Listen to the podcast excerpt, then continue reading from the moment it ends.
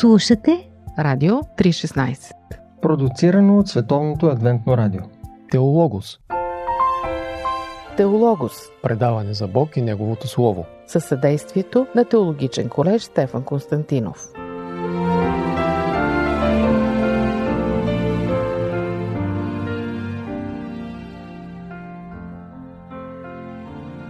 Скъпи слушатели, вие сте с Радио 316 и поредицата Книгата с книгите, в която разглеждаме накратко всяка библейска книга. Така достигнахме до четвърта книга на царете, която е последната от поредицата исторически книги, посветени на управлението на еврейски царе, като изключим, разбира се, и следващите две, които са малко по-различни, книгите на летописите. Историкът апостол Стаматов ни обясни до сега накратко интересните моменти от първите три книги на царете. Днес отново е гост предаването, за да ни разкаже нещо повече за четвърта книга на царете. Добре дошъл, апостол. Да, благодаря. Трето и четвърто царе са били една книга, т.е. трябва да търсим някаква линия на продължение. А, нещо накратко да припомним за автора, след като са една книга с трето царе, това, което казахме, вече е актуално и за четвърто царе. Да, авторът е един, това е пророк Еремия, личност, която е светил на залеза на царство Юда с разрушаването на столицата му Иерусалим и храма. Особеното за Еремия е, че той е съвременник на трима царе, трима последни царе от династиите на Юда. Това са Йосия, Илиаким и Седекия, именно последния цар. Така че нишката продължава от трето царе към а, четвърто. И с това падение, което започва в трето царе. Именно по времето на Ровлам и Еровлам има много накратко периоди на, на просветление, най-вече в царство Юда. То е само за кратък период. Mm-hmm. Нещо да споменем характерно за епохата и за времето на четвърто царе. Епохата е много динамична, най-вече от гледна точка на самата политическа ситуация в Близкия изток. Израел и Юда са между силните царства на Сирия, на Египет, на Сирия и Вавилон. Вавилон се появява малко по-късно. Самият Божий народ е разделен на две части, рядко се обединява поради някаква обща опасност и нещо повече. В определени моменти царете, било на Юда или на Израел, се обединяват с силните на деня, т.е. с етически държави. Любопитно е, че по времето на един от царете на Юда Озия, според византийския монах и хронограф, казва се Георгий Синкил, живял през 8 век след Христа, той казва, че времето на царуването на Озия съвпада с първата олимпиада в Гърция, която е 776 година преди Христа. Mm. Да, това е много любопитно, защото църковните историци в първите векове са опитвали да правят една синхронизация с това, което е било в Ханан, в Палестина. Mm-hmm. Ако ползваме като източник на информация и самата книга на Исаия, която предния момент е паралелна с четвърто царе, времето на Озия е време на големи катаклизми, но предвид земетресения и други такива природни бедствия. И някои тълкователи именно това подразбират според Исаия първа глава от 7 до 9 стих. И самите еврейски източници, ако се обърнем към древните ни юдейски корени, казват, че Исаия започва да проповядва именно след това голямо земетресение по времето на Озия. Mm-hmm. Ще припомня от предишната ни среща, че пророци в Израел са Ахия, Идо, Илия, Илисей. Да, това обхваща трето царе. След това са Йона, Амос и Осия. А, пророци в Юда са Семая, Азария, Анани, Язаил, Авди, Йоел, Исаия, Михей, Наум, Авакум. Някои от тях са оставили своите книги в Стария Завет. Mm-hmm. А, за какво разказва накратко книгата и какви събития от историята обхваща? Четвърто царе започва с описание на живота на пророк Илия, също и неговият ученик Елисей. Тя е пълна с чудеса. Едно от тях е примерно, че се осигурява със средства съпругата на един от починалите пророчески ученици, което е затънала в дългове. Това се намира в четвърто царе, четвърта глава. С какво чудо тя е осигурена със средства? В делви, които успява да събере от своите съседи, започва да се появява зехтин. Тя продава маслиненото масло и по този начин има възможност да набави средства, за да плати своите дългове. Mm-hmm. Друго чудо е Възкресения син на сунамката. След това имаме историята за Нееман, който е чуж пълководец сириец, болен от проказа. Тя е описана в пета глава на четвърто царе което е нещо много особено, тъй като от една страна се разкрива деградацията на водачите на било на Юда или на Израел, но от друга страна виждаме как се засилва и ролята на пророците. Mm-hmm. Също друго интересно чудо е как желязна брадва изплува от водата. Описано е в 6 глава на 4 царе и в 8 глава се говори за 7 годишен глад. Не по-малко интригуваща е историята за смъртта на 185 000 асирийски войници, които са обсъдили Иерусалим. Описано е в по-нататъчните глави, най-вече 19 глава. Това се случва по времето на цар Езекия, който управлява Юда в периода 715 и 687 година преди Христа. Неговото време съвпада и с един силен цар на Сирия Синахирим и военните му походи в Ханан – Интересно е, че археолозите преди веки нещо откриха една призма, призмата на Тейлър, в която се споменава именно за тази кампания на Сенахирим в Ханан. Накратко, едно от изреченията на тази призма гласи, че колелата на колесниците ми са опръскани в кръв. А сирийците са известни със своята абсолютна безпощадност и не са се спирали пред нищо, само и само да нанесат унищожение. Жестокост. Да.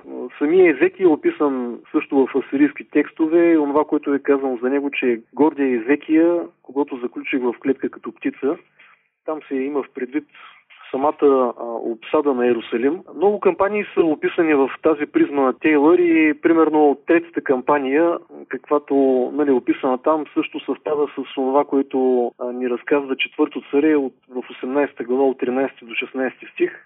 Но той тогава не завзема Иерусалим, защото е платен откуп. Mm. И тъй като Езекия си да е давал сметка, че врагът в лицето на сирийците ще се върне отново, се подготвя за бъдеща обсада. Това обаче е описано не в четвърто царе, в а, друга книга, второ летописи, 32 глава. Mm-hmm. Има една особеност, която много така тързае и някои изследователи, искайки да разберат повече исторически подробности. Това е, че за самия библейски читател не става ясно, че има две кампании срещу Юда и Иерусалим. Mm-hmm. И тук ще се опитам да помогна, че когато се плаща откупа от страна Езекия, това е първата кампания. А при втората кампания на Сенахирим, тогава става и чудото с гибелта на враговете на Юда. А самите хроники на Сенахирим описват само първата кампания. Естествено. Има една традиция при асирийските царе да споменават само а, триумфа и победите, но никога пораженията. Затова и историята за гибелта на асирийските войници не присъства в тази призма на Тейлър. Mm-hmm. А в чисто исторически план първия поход на Сенахирим е 701-702 година преди Христа, а вторият поход с гибелта на неговата армия е 687 година. Сега малко обаче се знае, че самия Хиродот също описва трагедията на сирийската армия край Ерусалим, но дава една по-особена версия относно гибелта на толкова много вражески войници. Аз накратко само ще кажа това, че е записал, че някакво безбройно количество мишки е нахлуло в асирийския стан и те са изгри... изгризали тетивата, изстрелите и лъковете на асирийците. Uh, юдейския историк Йосиф Лави също повтаря версията на Хиродот, а самия Хиродот, когато посещава Египет, е, и това е град Летополис, там е видяла храм, който е бил посветен на мишките, които са изгризали именно оръжията на, на сирийските войници и е видял идол, който в ръката се държи мишка. Сега, това е много странно на фона на това, което знаем, че ни описва Библията относно гибелта на, на тази многобройна армия. Има и нещо друго интересно, че самата гибел, според хора, занимаващи с хронология, казват, че се е случила на 23 март 687 година, а, в първия ден на празника Пасха, а самата дата, естествено някой би попитал откъде се знае, така е записал Вавилонския летописец Берус.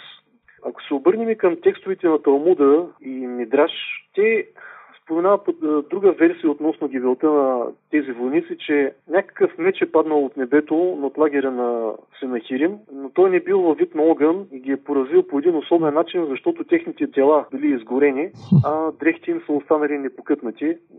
Не случайно отделям толкова много време на тази история от четвърто царе, защото това е нещо, което е много атакувано от скептиците на Библията. Да. Затова на нашите слушатели исках а, да им представя информация, че не само Библията описва подобно нещо, но и именно този вавилонски историк Берус, Хиродот и египетските жреци в своите текстове. Да, и четвърто царе се явява книга на чудесата, които могат да бъдат потвърдени до голяма степен и в историята, историческите източници, които могат да бъдат намерени от учените.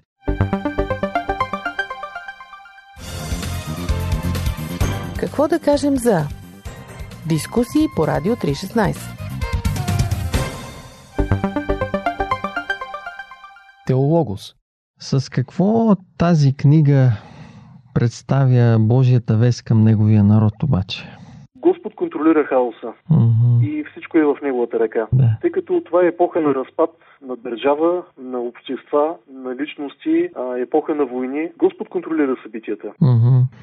Нещо, което да препоръчаш на слушателите на предаването да прочитат или да обърнат особено внимание? Нещо от твоите любими части на книгата? Няма как това да не са чудесата на пророците и най-любимото ми място е онзи социален елемент, когато съпруга на починал пророчески ученик бива осигурена и тя успя да се върне своите дългове. Повторя, това се намира в четвърто царе, четвърта глава. М, Тук ясно се вижда, че семействата на тези хора, които са били посветени в Божието дело, не биват изоставени и Господ си има грижата за тях. Загубата на един съпруг в онова време, както и сега, е изключително травмиращо събитие, но Господ и тук се намества и успява да, да превърже раната.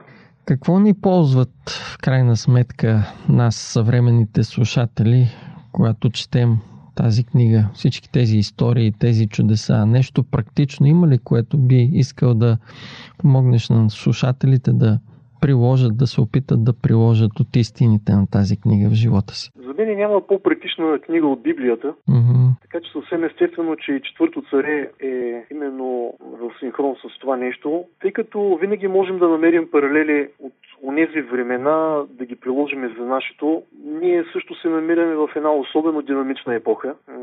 Епоха на големи противопоставяния. Да, наистина, отдавна желязната завеса падна, някакси светът уж тръгна да, да си оправя, но в момента е достатъчен един поглед само към новините Мгм. и медиите да разбереме, че всичко буквално ври и кипи, не само в страната ни, но и навсякъде по света. Това, което нас ни касае като Божии хора, е, че във време на опадък Господ се смелява над богоязливите. Ние живеем именно в такива времена, че никой не е забравен, никой не е оставен сам в този хаос да се люшка сред тези вълни и да, и да не вижда светлина надалече като фарът, който е на брега. И че Господ има решение за всяка една заплетена ситуация. Без значение дали човек ще изпитва недостиг на средства или пък ще се сблъсква с непреодолими препятствия, когато той здраво се държи за Бог и уповава в Неговите обещания, Господ може да приведе всяка една личност и общество през а, какви ли не катаклизми и препятствия. Да, и затова ние можем да запазим мира и спокойствието си и да имаме пълно доверие на нашия Бог. Да, тук можем да кажем само амин, защото онова, което крепи човека е доверието в силния, силния Господ. Добре, разгледахме четирите книги на царете. Можеш ли накратко да обобщиш тези книги, техния смисъл, тяхното значение от гледна точка на това, което Бог иска да ни каже? Това, което днес Бог ни казва е, че подобно на това време, където управниците не знаят какво правят Мгм.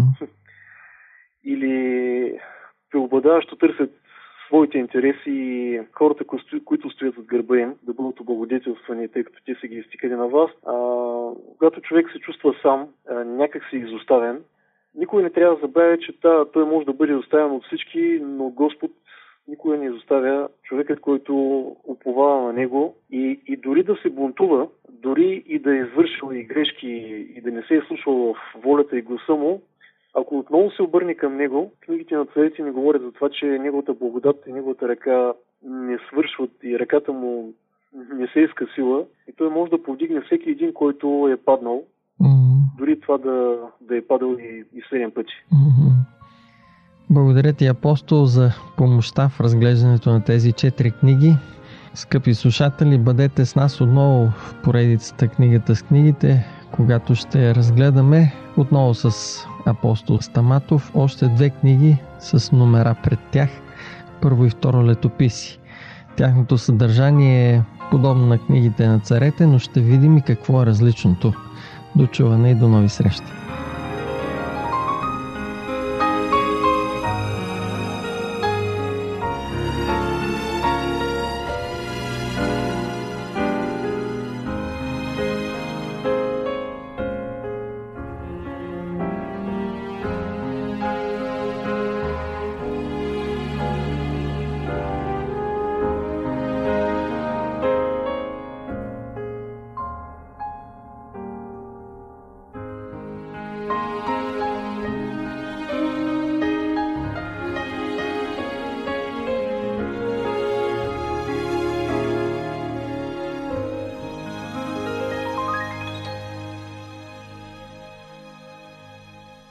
Слушате Радио 316 Продуцирано от Световното адвентно радио.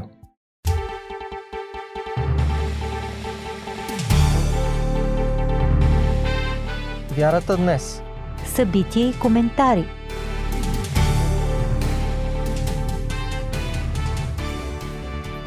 Скъпи приятели във вярата днес ви каним на един летен работен ден на строежа – Дом за Гергана от село Драгичево и двете и момичета. Каузата е на Адра, а община Перни, кмета на селото и Ромската църква от Радомир сътрудничат. Бригадата от пастори, хора с специалност по теология, но също и с строителни умения, а всичко започва с един български студент в Исландия – който се запознава с случая на Гергана и събира първоначалните средства. Такава е вярата. Тя не е само в църквата, а е в живия живот. И днес от строежа. Директно по телефона бъдете съпричастни. Привет от горещия Пловдив. Мариан Димитров, директор на Адра от село Драгичево, нали така? Село Драгичево, близко до Перник, да. Как е при вас времето и настроението? Времето е лятно, хубаво, горещо, а настроението е страхотно. А, вие сте на един специален обект там. Може ли да ни разкажеш за него и историята около този обект? Адра изгражда една къщичка за едно бедно семейство, както така много често сме го а, анонсирали това като съобщение, като проект. И започнахме да работим по къщичката, да, да правим основите. Значи, вие в момента строите, нали така? Да. Ние сме тук на, на теренът. Включвате се от строежа. Включваме се директно от село Драгичево, от строежа. Къщичката е за Гергана, самотна майка с две дечица. А каква е нейната история и как тази история стигна до вас? Хм, нейната история назад във времето е много, много тъжна. Тя е дете, което идва от домове за сираци, без семейство, без мъж, има две дечица, живее без дом. Държавните железници приютяват Гъргана наскоро в една порутена пристройка в един кантон край Драгичево, който беше много, в много трагично състояние, с напукани стени. След като се разбра, че условия там за живеене не са окей, тя беше изведена и пак настанена в други общежития на БДЖ, в нагара разпределителна. Та тя е без дом. А колко са големи нейните дечица? Едното момиченце е 6 клас, а другото е 17 годишно. Ние сме ходили в тях в къщи. Условията за живот са много лоши. Те спят по земята. Съвсем примитивни условия на живот. Тя работи като хигиенист в Националното радио. Дечицата са на училище. Малкото а, момиченце сега е, ще бъде за седми класа, голямата работи през лятото. А тя е ученичка, предполагам. Да. В общи линии това е съдбата на, на Гергана от Драгичево.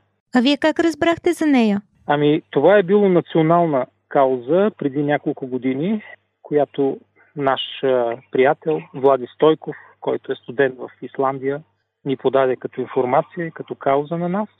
Фактически той е инициира идеята за построяването на тази къщичка. Той започна да събира средствата в началото, той изири, той ни запозна с нея. След това с неговите родители пастора Апостол Стойков и съпругата му отидохме на место, видяхме условията, в които живеят, запознахме се с тази жена и решихме да действаме.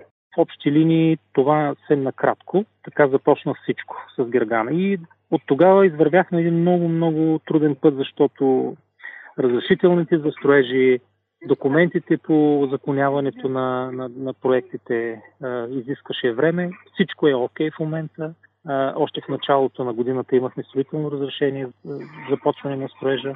Така че нещата върват окей, okay, имаме чудесно сътрудничество с община Перник, с кмета на селото тук, село Драгичево. Кажи ми за твоите бригада. Те какви са? Професионалисти ли са?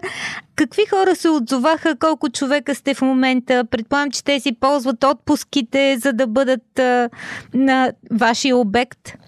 В момента при нас са, са само пастори. А, така. Пастори доброволци. С втора специалност. Някои, някои църковни членове казват, че какво прави пастора по цял ден. Аз мога да ви кажа какво прави един пастор по цял ден. Той помага на Адра. И това не за първи път. А, и не го казвам, защото са тук покрай мен. Казвам, казвам го, защото това е така. В лицето на тия хора намирам много голяма подкрепа, наистина. И не само с а, отношение, но и с а, ръка с подкрепа на место на терен, те се включат в работа и така. Бива ли ги за работници? Невероятно. Те са по-компетентни от нас. Значи, а, те така. се справят чудесно, имат назад във времето опит, когато са били войници или по-назад в живота си, така че даже и професионално отношение към нещата. Браво, значи имаш хора, на които можеш да разчиташ. Имаме и други хора, които не са пастори, църковни члена, които също изявиха желание да се включат. Това са нашите брати от църква Радомир, Ромската църква. Те, те също искат да се включат в тази работа, така че по-нататък може би те ще, те ще се включат в изграждането вече на стени, на други. А работна ръка не ви липсва? Ами да, понякога, понякога имаме нужда, понякога да. Може би преди да представим някой от работниците а, на строежа, а, да ни кажеш от какво наистина имате нужда от още средства или от а, хора? Какво точно, какви са конкретните нужди, за да може през а, този отзвук а, на Радио 316 да се запознаят повече хора и да откликнат? Ами към този момент имаме достатъчно средства да продължим строежа. А, може би в по-късен етап, когато трябва да довършим, там ще имаме нужда от средства, за да може да, да довършим още напълно къщата при покрива, при обзавеждането, при измазването, довършителните строителни работи. Имаме нужда от септември месец от хора, които пак да се включат като доброволци, да работят тук на строежа, да разтоварват тухли, да градат, да бъркат разтвори, да подават на майстори. Обща работа, строителна, имаме нужда от такива хора.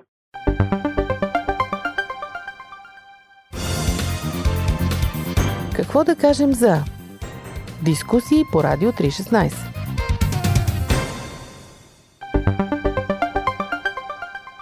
Ако искаш да продължим с това, да представим някой от майсторите. Добре, ще ви представя пастор Емил Гаджалов и пастор Емил Грозе.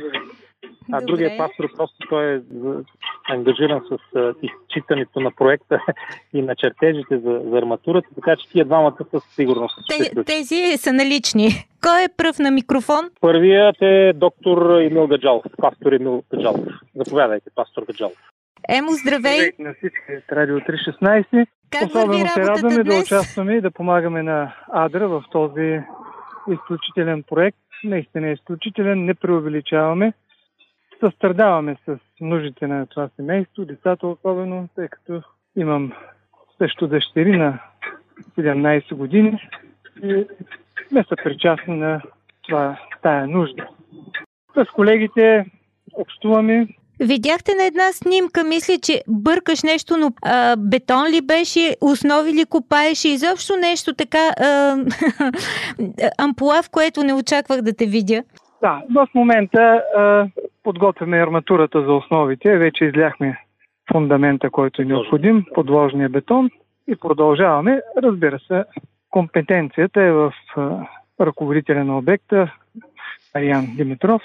Ами, доколкото разбирам, ти си един много ефективен работник. Абсолютно.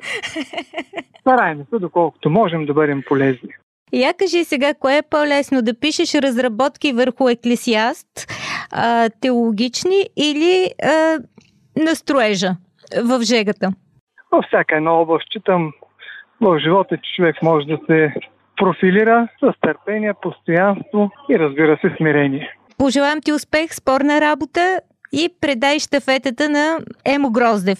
Ало, Ради, здравей! Здравей, пасторе!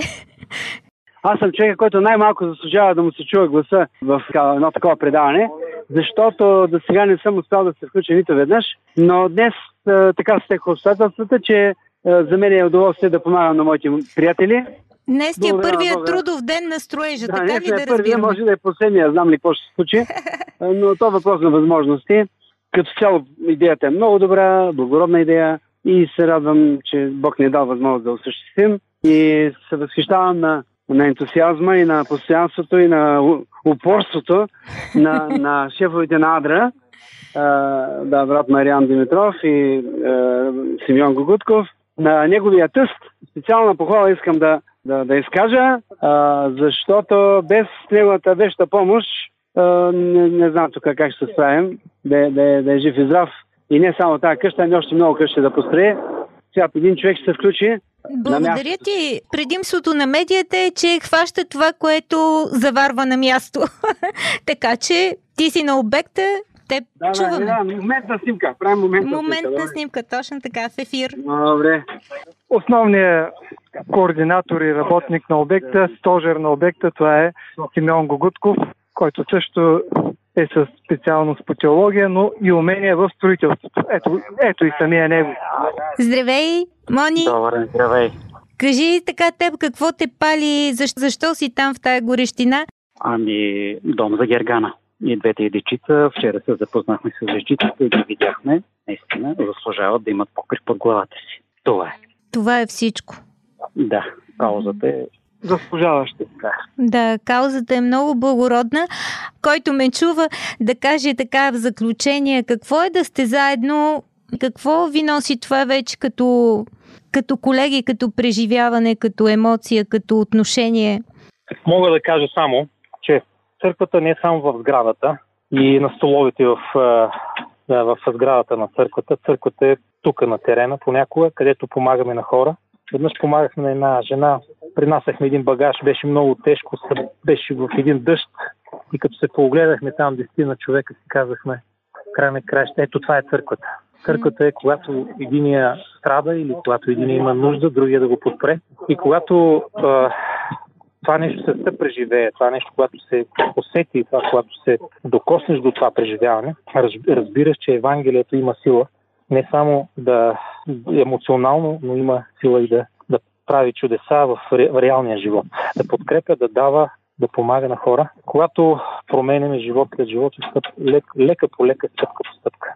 С звуците от строежа това прозвуча като една жива проповед, спорна работа, успех. Радваме се на Радио 316, че прояви интерес към нашата малка инициатива. Пожелавам на всички наши приятели успех, хубави слънчеви летни дни, хубава отпуска и намирайте в себе си поводи и начини да бъдете полезни на хората, принасяйки всеки от хората в нужда в света на доброто, на прекрасното света на Бога, в каузата на Бога. Това е пожеланието. Много благодаря за включването. Благодаря ви, че ни направихте част от, от вашата работа днес. И от вашия смисъл. Благодаря.